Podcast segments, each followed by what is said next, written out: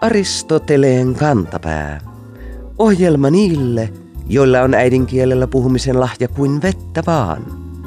Uusien kielikuvien kehittely kannattaa tietysti aina. Silläkin uhalla, että syntyvä tulos tuo yleisön mieleen aivan jotain muuta kuin mitä on haluttu.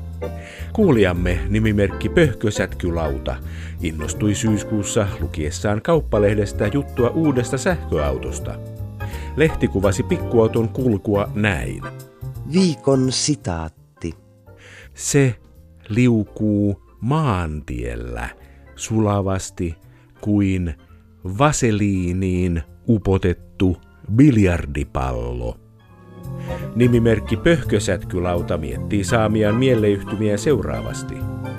Liekö tuo vastaavanlaista etenemistä kuin sillä kuuluisalla täillä tervassa? Terva on paksua tavaraa eikä öljynjalostuksen sivutuote vaseliinikaan kauhean notkeita mielikuvia herätä. Kielikuva rasvattu salama kannattaa ymmärrettävästi varata urheiluautoille, joten pikkuautoluokan uusien kielikuvien tuotekehittelyyn kannattaa sijoittaa aikaa ja vaivaa, jotta päästään kestäviin lopputuloksiin.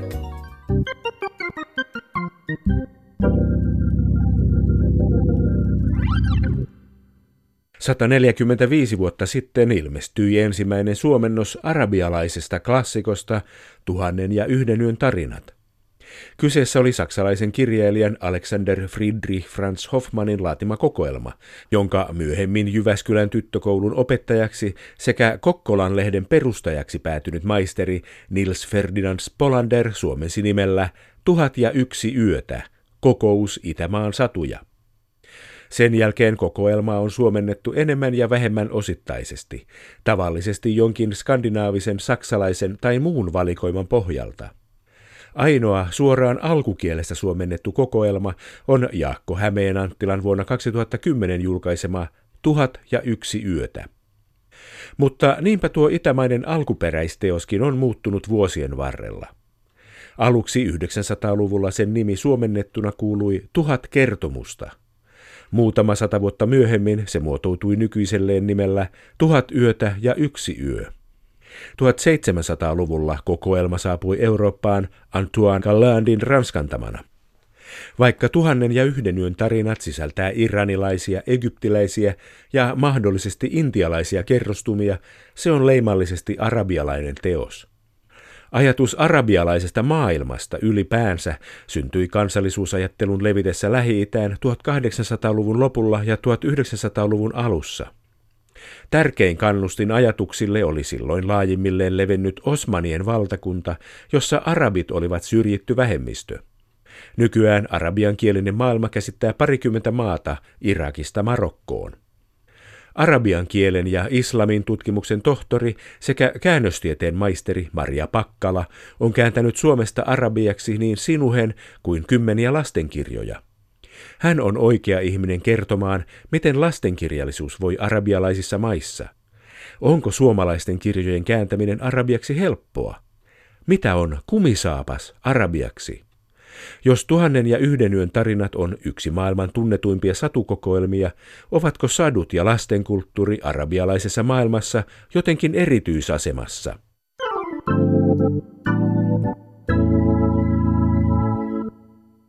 Onko Lähi-Itä ja arabialainen kulttuuri lastenkirjojen luvattua seutua, kaunokirjallisuuden kääntäjä ja arabiantaja Maria Pakkala? Riippuu siitä, miten me nähdään sitä aluetta tällä hetkellä osa sitä aluetta voi sanoa, että se ahmii, se haluaa, se janoaa sitä kirjallisuutta kauheasti, mutta osa ei ollenkaan. Eli jos mä ajattelen itse sitä työtä, mitä mä oon tehnyt tähän asti, niin nämä niin sanotut öljymaat, Arabian niemimaan alueen maat, Emiraatit esimerkiksi, Kuwait ovat sellaisia maita, missä lastenkirjallisuudella on todellakin tärkeä paikka ja siellä tehdään hirveästi töitä lasten eteen. Halutaan rakentaa sellaisia sukupolvia, jotka oikeasti voivat kantaa sitä aluetta silloin, kun öljy katoaa sieltä. Niissä maissa, joissa ollaan kiinnostuneita lastenkirjallisuudesta, ollaanko siellä kiinnostuneita ulkomaisesta lastenkirjallisuudesta vai onko siellä oma lastenkirjallisuutensa? No oma lastenkirjallisuus on olemassa, mutta se on aika heikko, mutta ollaan todella kiinnostuneita muista maista ja niiden kirjallisuudesta just sen takia, että ajatellaan, että jostakin se alkaa. Eli näillä menestyneiden maiden lapsilla on luettu jotain hyvää, että heistä on tullut näin hyviä ja halutaan sitä myöskin meidän lapsille. Onko suomalainen lastenkirjallisuus tässä mukana? Tai... On, on, on mukana, vahvasti mukana.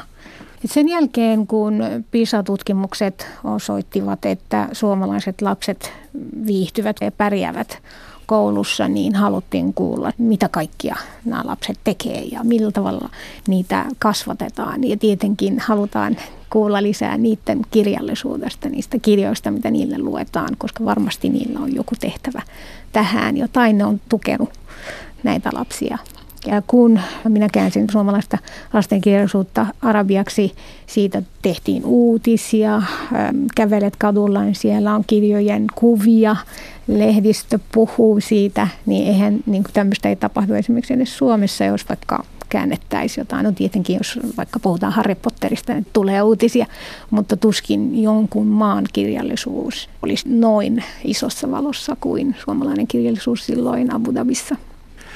Onko se suhde siihen kirjallisuuteen ihan pelkästään tämmöinen hyötynäkökohta? Kaunokirjallisuuden kääntäjä Maria Pakkala. No kyllä, valitettavasti sitä ei nähdä semmoisena, että se voisi vaikka viihdyttää niitä lapsia tai kehittää heidän sanastoa ja mielikuvitusta. Nähdään enemmän, että lapsesta tulee parempi, oppii paremmin, koska se koulumenestys on niin tärkeässä asemassa siellä, niin sitä ei nähdä ihan semmoisen niin kuin täällä että lukeminen on hyväksi, piste. Millaisia suomalaisia lastenkirjoja siellä on sitten sinne käännetty? Kyllä mä oon saanut viedä ihan erilaisia kirjoja. Joitakin en saanut viedä, mutta siis mä oon saanut viedä myöskin semmoisia, mitä paikallisessa mittakaavassa ne ei ole niin hyödyllisiä, että ne on vaan tarinoita.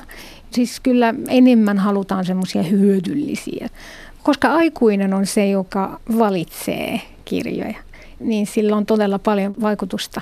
Että se aikuinen tietenkin näkee kirjoja ihan eri näkökulmasta kuin lapsi. Joskus mä oon nähnyt esimerkiksi Abu Dhabin kirjamessuilla, kun lapsi anoo siellä, ei osta mulle tämä, osta mulle tämä. Ei, ei, ei, ei toi, toi puhuu jalkapallosta, ei kun osteta tuo, tuo, tuo, niin on hyvä.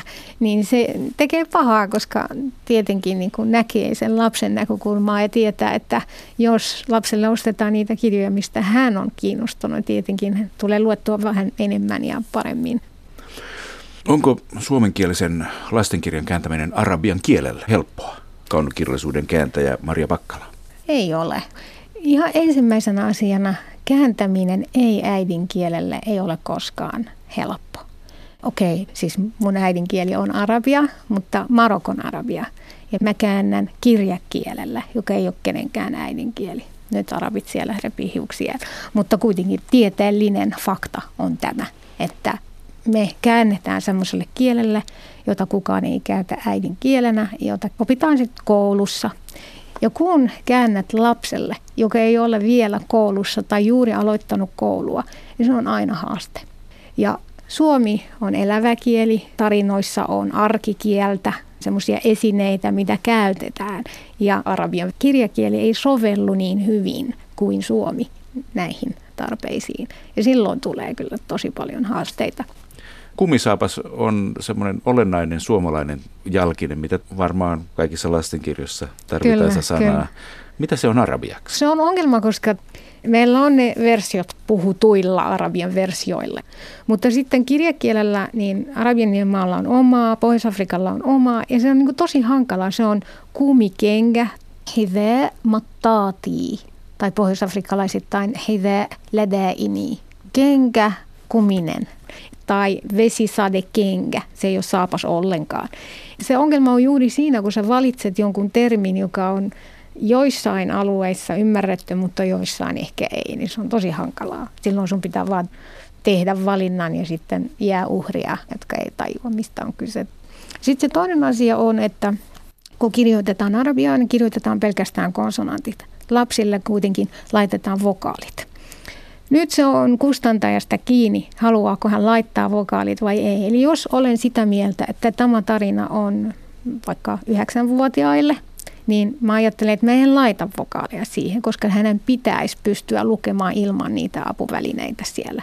Mutta jos kustantaja on sitä mieltä, että ei, kun tämän pitäisi soveltua vaikka 7-8-vuotiaalle siitä, niin kun hän haluaa venyttää sitä yleisöä, joka voi lukea sitä tarinaa, niin sitten ne ratkaisut, mitä minä teen, eivät välttämättä ole ne, jotka pysyy. Eli kustantaja sitten puuttuu siihen ja lopputulos joskus kärsii siitä. Esimerkiksi hän voi vaikka valita paljon helpompaa sanastoa kuin mitä minä itse olen valinnut. Joka arabimaassa puhutaan sitten omaa, omaa versiota, versiotansa, kyllä. jolle ei ole kirjakieltä olemassa. Ei ole ja se on hyvin, hyvin vaikeaa, jos sä ryhdyt kirjoittamaan sillä paikallisella versiolla, niin sulla on poliittisia ongelmia ihan varmasti. Kato, kun se arabismi, eli silloin kun oli vielä Egyptissä Nasser – ja Syyriassa Assad vanhempi, niin silloin elettiin semmoista aikaa, jolloin laulettiin kaikille, että olemme yhtä kansaa ja muut haluaa hajoittaa meitä. Ja nyt tämän arabikevään myötä tavallaan ihmiset tajuaa, että emme ole niin yhtä kuin mitä meille valehdeltiin. Mutta kuitenkin se on edelleen tosi sensitiivistä, koska jos sä lähdet hajoittaa näitä elementtejä, jotka ovat aina yhdistäneet näitä ihmisiä, niin se on huono juttu. Tavallaan ymmärrän hmm. tuonkin näkökulman. Olisi niin kiva, kun kaikki maailman ihmiset puhuisivat ja samaa kirjoittaisivat kieltä. samaa kieltä. Kyllä. Mulla vaan ei olisi töitä. Kun puhutaan arabiankielisestä kulttuurista, törmäämme politiikkaan. Sitten mm. usein, ainakin täällä Suomessa on semmoinen vaikutelma, että törmätään pian myös uskontoon, islamin uskoon. kyllä. Törmätäänkö? Törmätään, törmätään koko ajan. Myös siis last... melkein pidetään niin kuin synonyyminä, että arabi tarkoittaa muslimi, muslimi tarkoittaa arabi, mikä ei todellakaan pidä paikkansa. Törmätäänkö lastenkirjojen kääntämisessä uskontoon? Ehkä enemmän kulttuuri tulee kuin uskonto. Tietyt asiat ovat niin kuin siinä että onko tämä kulttuuri vai uskonto vai sekä että esimerkiksi vaikka siveys tai tyttöjen ja poikien suhde – Joissain maissa ei nähdä mitään ongelmaa siinä, että siellä on poika ja tyttö, jotka leikkii keskenään. Et sehän on ihan normaalia, näinhän tapahtuu. Jos se kirja menee Libanoniin, ei kukaan sano mitään, tai Egyptiin tai Pohjois-Afrikkaan. Mutta jos mä haluan viedä sen kirjan johonkin Saudi-Arabiaan tai Emiraatteihin, kyllä mä tiedän, että sille tulee semmoisia kysymysmerkkejä, että se ei välttämättä ole tervetullut. Ja näin on käynyt. Jännittävää. Joskus kirjat ovat Suomessakin sellaisia, että niillä opetetaan lapsille kieltä, tavallaan sanaleikkejä ja tällaisia. Saako näitä siirrettyä arabiankieliseen versioon mitenkään? Se mitenkään? on kyllä pään vaivaa. Pari kuukautta sitten mulla oli työn alla Kukki ja tohtori Kääkälle. Se on sarjakuva Tuomela Juva. Siis fantastinen kirja. Ja siinä on paljon semmoisia, niin tietenkin sarjakuvissa on aina sanaleikkejä ja joskus niin kuin jäin miettimään samaa lausetta koko päivän. Mä mietin vaan, että miten tämä saa. Niin kuin kaikissa kielissä joku sana voi tarkoittaa kahta eri asiaa ja siinä repliikissä tarkoitettiin molemmat. Esimerkiksi sana konna, niin se voi tarkoittaa konna tai sitten adjektiivina konna. Ja siinä pitää miettiä, että mitä se olisi se vastine, joka toimisi, mutta samalla sulla on kuvitus, joka rajoittaa sua. Ja siinä on paljon töitä. Joskus juuri siinä repliikissä menettää sen sananleikin, mutta pystyy sen korvaamaan sitten jossain muussa, missä suomenkielessä ei ollut sanaleikki, mutta tavallaan kun sulta oli pudonnut se yksi, niin sä korjaat sen sitten jossain muussa. Muistuttavatko suomalaiset sanaleikit yhtään arabiankielisiä sanaleikkejä? Esimerkiksi yhdessä kirjassa oli, että tämäpä lämmitti sydäntä niin me sanotaan, että tämä jäähdytti sydäntä, koska me ei haluta mitään lämmitystä. Meillä on ihan tarpeeksi lämmintä. Tämmöiset idiomit, jotka tavallaan on samoja, mutta ne ei ole ihan ole. Niin siinä sitten päädyin siihen, että tämä jäähdytti sydäntä. Silloin olen onnellinen. Jos mä kirjoittaisin, että lämmitti sydäntä, niin tämä teki minut surulliseksi. Mitenkäs sitten sellainen suomalaisille tärkeä asia, Kalevala? Siitä on tehty Suomessa myös lasten versio. Kyllä. Onko se jo käännetty arabian kielelle kaunokirjallisuuden kääntäjä Maria Pakkala? Joo, suurellisena joudun toteamaan, että kyllä olen kääntänyt sen, mutta se ei koskaan ilmestynyt, koska se oli liikaa. Mä muistan, kun juttelin tästä kirjasta kustantajan kanssa Frankfurtin kirjamessuilla ja yritin sanoa sille, että se ei vaan sovi teille, se ei vaan sovi. Kuule, tässä puhutaan tästä, niin hieno kirja, hienot kuvat, ihanaa, me lähdetään, me otetaan. Ja mä ajattelen, että voi ei, kuusi kuukautta tein töitä, koska pitäähän tehdä se taustatyö, ymmärtää ylipäätään, mikä se Kalevala on. Ja sitten pitää tuottaa semmoista käännöstä, joka on uskollinen, eli sen pitää olla myöskin ainakin runoproosaa. Ja koko ajan kun käänsin, niin kiroilin itsekseni, että ai ai ai, kun tämä joutuu roskikseen vielä. Ja se joutui siinä oli liikaa semmoisia asioita, jotka ei missään nimessä sovi. Ja esimerkiksi se nuori tyttö, joka on raskaana ja joka ei ole naimisissa tietenkään, kunhan se on Kalevala, niin kustantajan mielestä tämä niin opettaa sitten nuoria tyttöjä, että pitää tavallaan kokea sympatiaa semmoista kohtaa, mitä ei siinä kulttuurissa todellakaan saa kokea. Et se on niin pahinta, mitä sulle voi tapahtua, että sä oot raskaana ja sulla ei ole miestä niin tätä ei haluta sitten kertoa ollenkaan omille lapsille. Ja siellä oli paljon muitakin asioita semmoista, että ei sovi sille kulttuurille, mutta siis pitää sitten saada sen käännöksen menemään oikeaan suuntaan, eli Libanoniin. Sinne se ei aiheuttaisi mitään, koska silloin luetaan sitä Kalevalana eikä opetuskirjana tai että näin teet, mene ja hanki lapsi, että se ei ole tarkoitus. Libanon kuulostaa liberaalilta. Kyllä, se on meidän liberaali paikka, minne viedään sitten ne vaikeat kirjat. Libanon on meidän hedelmällisin paikka. Se on niin pieni paikka kolla ja voi. Mutta lapsena kaikissa kirjoissa luki Beirut, eli Beirut on se paratiisi, mistä kirjat tulee.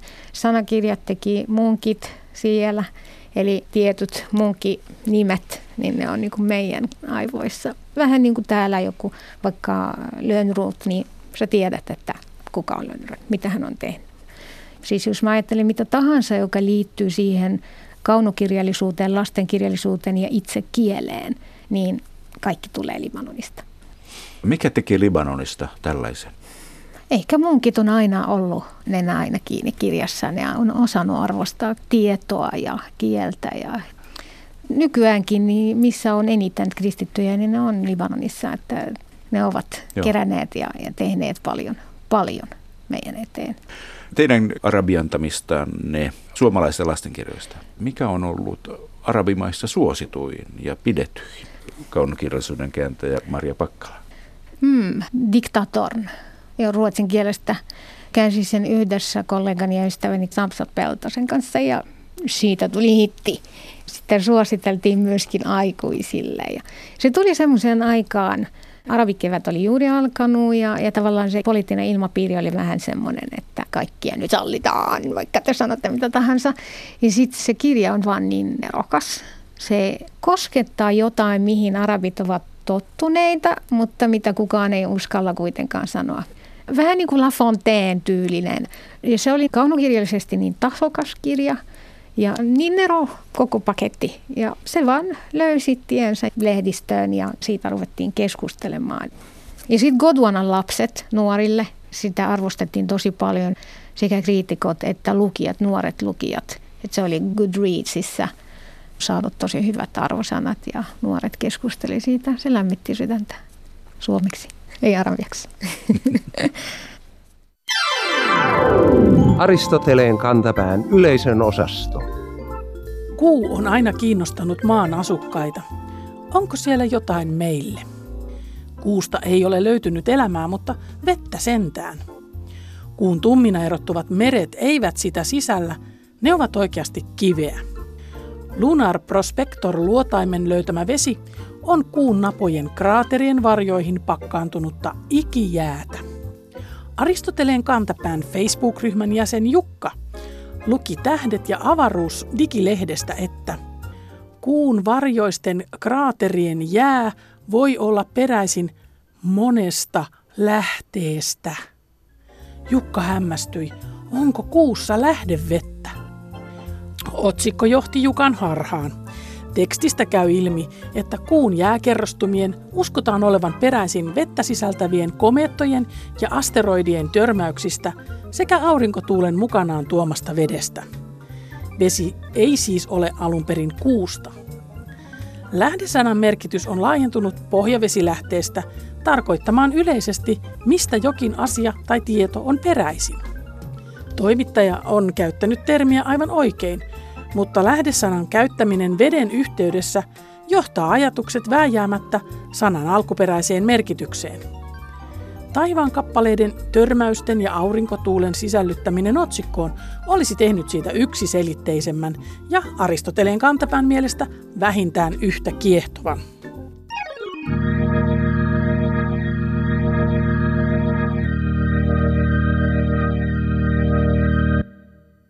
Tavallisesti suomen kielen sanat ovat turvallisesti aivan erinäköisiä. On esimerkiksi todella hankala sekoittaa sanat käsi ja jalka. Mutta varsinkin samasta kantasanasta johdetut sanat voivat aiheuttaa sekaannusta, kun merkitykset ovat erilaiset, mutta sanojen hahmot lähellä toisiaan. Kuulijamme nimimerkki Terveiset Ulapalta lukitaan noin Iltalehdestä juttua Pohjois-Norjassa merihätään joutuneen risteilijän vaiheista ja joutui hieraisemaan silmiään. Jutussa kerrottiin kapteenin vaimosta seuraavasti. Viikon fraasirikos. Vaimo ei nukkunut silmäystäkään. Nimimerkki Terveiset Ulapalta tuumaa tällaista. Ennen nukuttiin silmäntäysiä, mutta näin muuttuu maailma. Kapteenin vaimolla on ilmeisesti tapana nukkua silmäyksiä, eikä niinkään luoda rakkauden täyteisiä silmäyksiä kapteenipuolisoonsa. Ei unohdeta kuitenkaan sanan silmäntäysi olemassaoloa. Aristoteleen kantapään nukkumisfraasien ylimatruusi on samaa mieltä. Silmäntäysi ei ole silmäys. Kirjoittaja on siis syyllinen kapteenin vaimon fyysisten toimien vakavaan sekoittamiseen. Rangaistus tämmöisestä on tietenkin matka suorinta tietä lähimmälle optikolle, jolla saa suoritettua ilmaisen näkötestin. Mars! Viikon sitaattivinkki. Oletteko huomanneet, että enää ei ole roskakuskeja, vaan raaka-aineen kerääjiä? Eikö kuulostakin heti siistimmältä? Kuulijamme nimimerkki Pekka Sulkavalta on huolissaan maaseudun ja maatalouden liian vähäisestä arvostuksesta ja ehdottaa ratkaisuksi samankaltaista manööveriä. Pekka Sulkavalta kirjoittaa näin. Kuten tiedämme, kaikki maistuu paremmalta, kun sillä annetaan ulkomaankielinen nimi. Sekalaiset survokset ja mauttomat ohutleivät eivät takavuosina kuuluneet suomalaisten ravintoympyröihin, mutta heti kun niitä alettiin myydä nimillä smoothie ja tortilla, niistä tuli koko kansan suosikkeja. Ehdotankin, että maatiloja alettaisiin suomen kielen lautakunnan yksimielisellä päätöksellä kutsua sanalla farmi ja maanviljelijöitä farmareiksi. Ulkomaankielisiä sanoja ihannoiva kaupunkilainen veronmaksaja ei tunnetusti pidä maataloustukien maksamisesta, mutta osallistuisi varmaan mielellään farming-bisneksen boostaamiseen. Maa- ja metsätaloustuottajien keskusliitto MTK puolestaan saisi viestinsä leviämään paremmin, kun se ottaisi uuden nimen, kuten esimerkiksi Farmi- ja bioyrittäjät, eli FB. Pekan sulkavalla ideassa voi olla järjen siemen. Jos vähänkin käyttää farmilaisjärkeä, niin ymmärtää, että pelkällä sanan voimalla saataisiin maaseutu, eli Farmi Finland, uuteen nousuun.